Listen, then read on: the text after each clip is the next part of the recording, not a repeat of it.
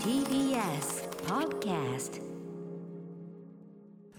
時刻は6時30分になりました12月17日木曜日 TBS ラジオをキーステーションにお送りしているアフターシックスジャンクションパーソナリティの私ライムスター歌丸ですそして木曜パートナー TBS アナウンサーのうないりさですここからはカルチャー界の重要人物を迎えるカルチャートークのコーナーです今夜は漫画家の山本佐穂さんをお迎えします山本さん佐穂さんこんばんはこんばんは。どうゲもームが大好きな漫画家の山本さんで す。はいということでご無沙汰してお りますありがとうございます今、はいご自宅ですかそうです。家から、うんはいよろしくお願いしますさあ、はいということでよ山ろ本しくさん本日はお願いしますどんなお話をしてくださるんでしょうかはい。あの前回ちょっと出演した時に、うんあのラストオブラストオブアス2のお話を少しだけしたんですけど、ええもう全然時間が足りなくて、はいうんあの2020年のうちにあうの、んラスアス2の熱い気持ちを語っておきたいなと思って、はい、はい。今日はよろしくお願いしうんます。ぜひそのお話伺いたかったです後ほどよろしくお願いしますはい。 After Six Junction. この時間はカルチャートークのコーナーです今夜のゲストは漫画家の山本佐穂さんですよろしくお願いしますよろしくお願いします。はいはいといでうことはで、はい、改めて私の方から佐穂さんのプロフィールをご紹介させていただきます山本佐穂さんは岩手県盛岡市生まれ横浜育ち高校卒業後美大受験を目指すものの不合格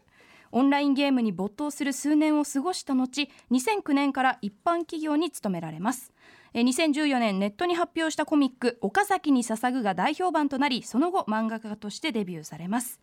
代表作には「岡崎に捧ぐ」やゲーマーライフを描いたエッセイコミックこちらは現在もファミ通で連載中です「無慈悲な8ビット」そして実録漫画の単行本「今日も薬日です」とこの街では一人も発売中ですはい、ということで前回7月にお越しいただいた時はまさにねそのご本のね「はい今日も役びテですと「この町はでは一人のお話を伺ったわけですが、うんその帰り際にねとにかく山本さんがねもうラストバス2の話がしたいというねことをおっしゃっていてはい。今回はちょっとついにその思いをねこうゲームのバン話とをぶつけていただくということになっております。はい、ということで早速本題に行きましょう今日お話しいただくのはこちらです。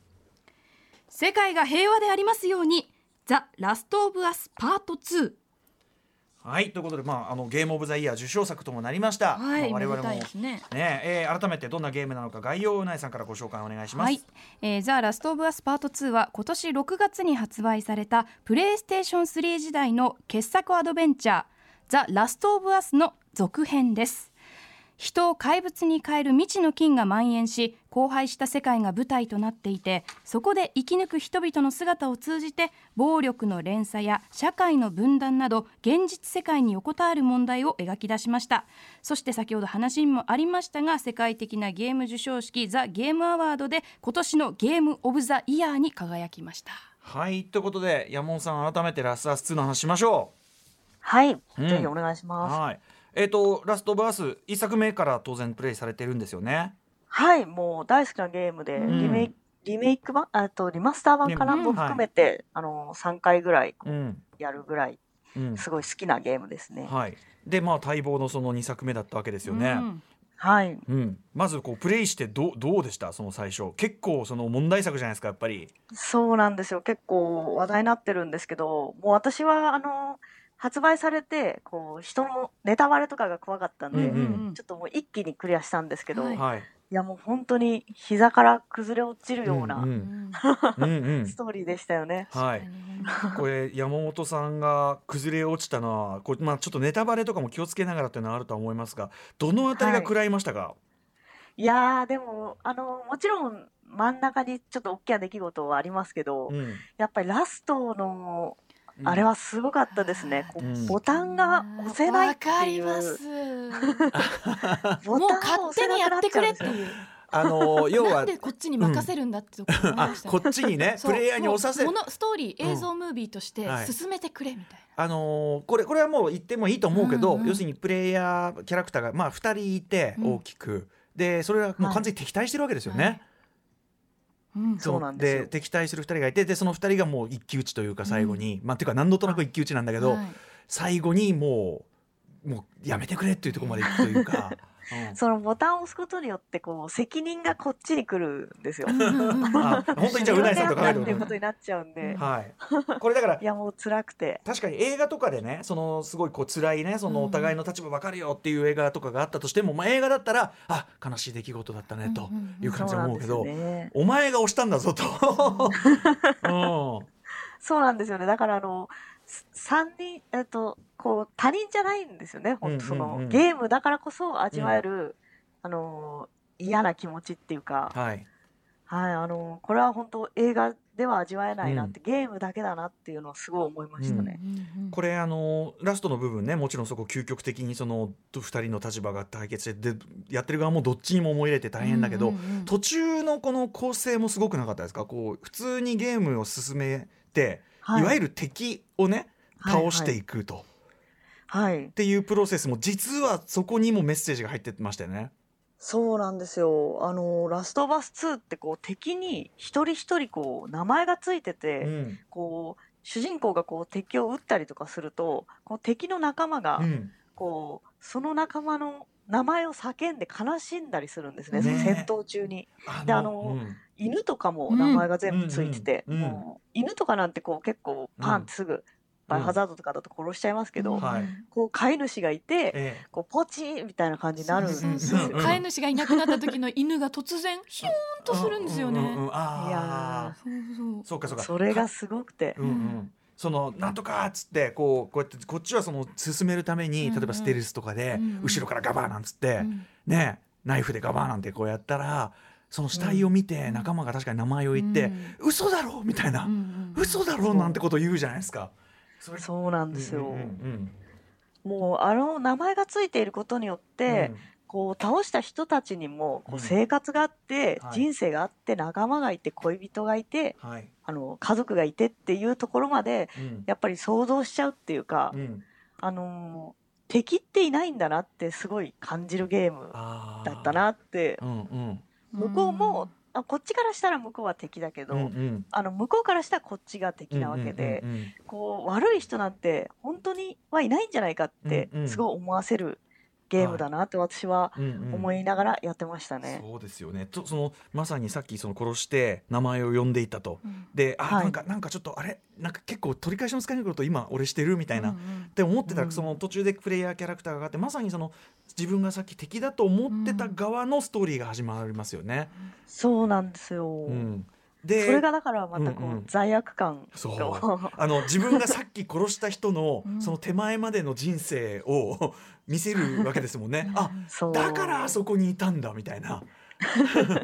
いやだから意地悪ですよね。うんうんうん、これでも明らかに作り手がそうやってこうプレイヤー側に、まあ、はっきり居心地が悪い思いをさせるというかね、うんあの意図で作ってますもんね。そうなんですよね。うんうん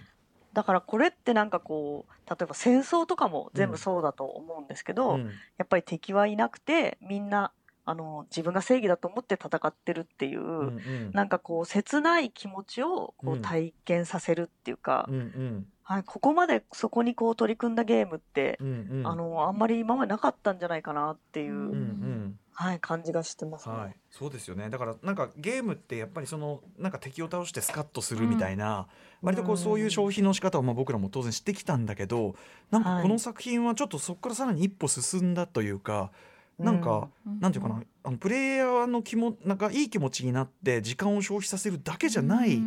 もうしかもそれがゲームじゃいないと伝えられないこうと、んうんっていうのを伝えてた気がしますよねこれね。そうですねうんやっぱこうあのこのストーリーがこうちょっと辛すぎて、うんさプレイできないとかうんこう、怒っちゃったりとかうんうんしてる人の気持ちも、うんまあ、分からなくもなくて、うんうんやっぱりこう10ゼロで向こうが悪いっていううんうん敵の方がこう倒してスカッとするじゃないですか、うんうんはいだからこう気持ちよさはあるっていうか、うんうんゲームとしての、うんうんそうまあ、そっちの方がこう楽しくできるうんっていうのはすごく分かるんですけど、うんうんやっぱりこう現実はそうじゃないから、うんうんそういうこのゲームのこう最大のテーマはうんこう争いって悲しいからやめようねっていう、うん ものなのかなって私は、ねえ思いました。あのーそれこそ争いやめたいと、でこれでも恐ろしいのは、ラストバス2だからあの争いの火種の元って1のエンディングじゃないですか。そうよねはい、そうなんですよね。だからもうあのかけ違ったボタンをじゃあうんうんどこで、でももう我々があのゲームのスイッチを切るしかないっていう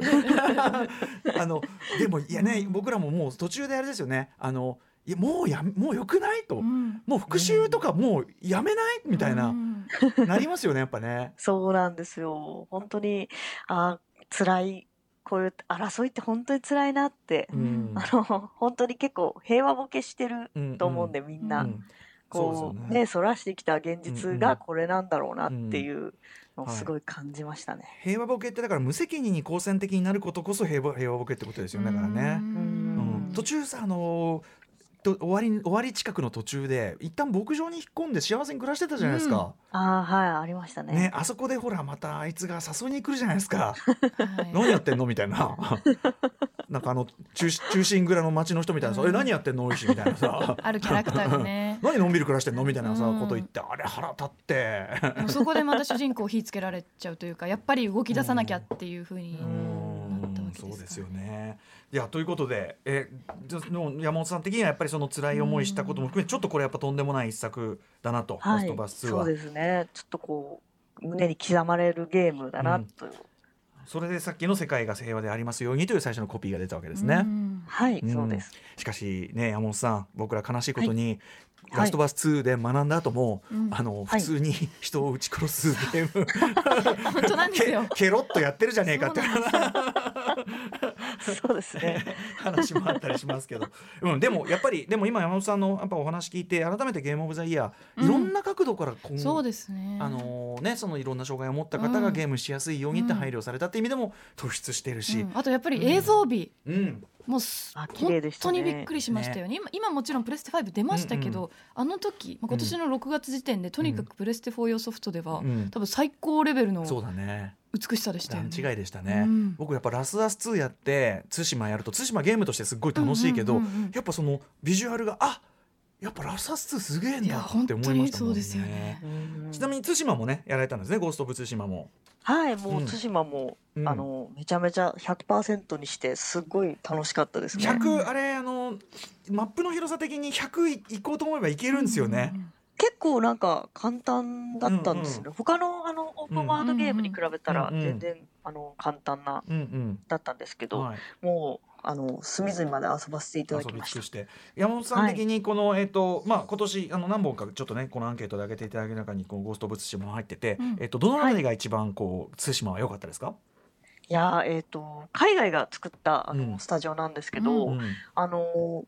ものすごいこう日本のことをこうちぐはぐな日本じゃなくて、うんうんしっかり作り込まれていて、はい。でやっぱりこう外から見ることによってこう改めて日本の良さを知るっていうのをすごく感じて、はい。なんかこう日本人って多分近くにあるからこそやっぱり、うんあ、のわからないことって結構あると思うんですけど、はい。こう日本人が作ったゲームだったらこう主人公にかっこよく釈迦帳を吹かせようなんて絶対考えないじゃないですか。うんうんうんうんうんこう釈迦帳かっこいいイメージがあんまりない。はいはいそれをこうあのすすきの中でこううんうん一、人主人公がポーって、うんうんあのうんうん。社会長作る、あ吹くところとかやっぱり、はい。あの海外だからうん作れたのかなっていう、うんそういうのがすごくいっぱいはい。あの散りばめられてまうんしうたね。ん。あと武士は歌を読むものだとかさ。うんうんうんああーあそこすごいですよね。歌を読むっていうのがこれでそのさっきの釈迦師と同じで、あの武士のたしなみとしての歌を読むっていうのを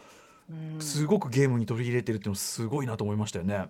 そうですねこうそう和歌のシステムとかももうんう本当に、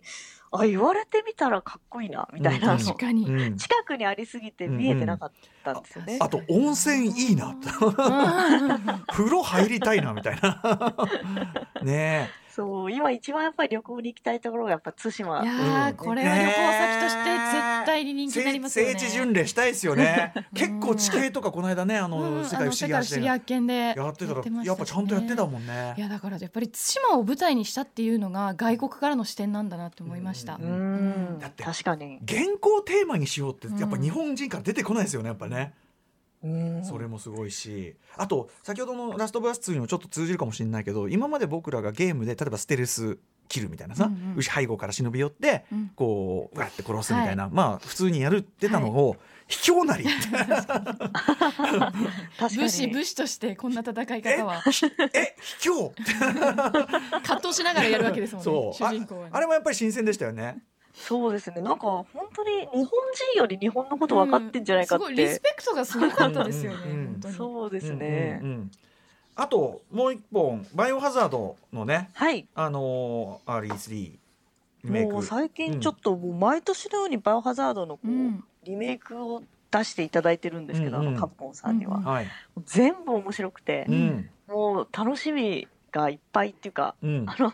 来年もヴィレッジがありねま出すし、ますもんうんね、うんもう毎年なんかバイオハザードがあの1年に1回楽しめるってすごい幸せだなってえ佐藤さんこの間最近カプコン伺ってましたよねそうなんですよ、うんうん何されたんですかもう遊びに行かせていただいて、うんえええいやなんかこうカプコンのあの方とこう飲みに行こうっていうんへでーあの辻本良三さんとかとこう飲んでおーおー裏話とかをへえいっぱい聞いてきました、えへえあすごいえそれは無慈悲な8ビットとかにこれから出てきたりするんですかあそうですね、うんまた無慈悲ナイトビットであの、うん漫画書こうかなと思ってるんですけうどわー楽しいい人みすぎてちょっとなんかもういい人すぎていい人すぎてお金もらって書いてるのかっていうぐらい褒めちぎる漫画になっちゃいそうな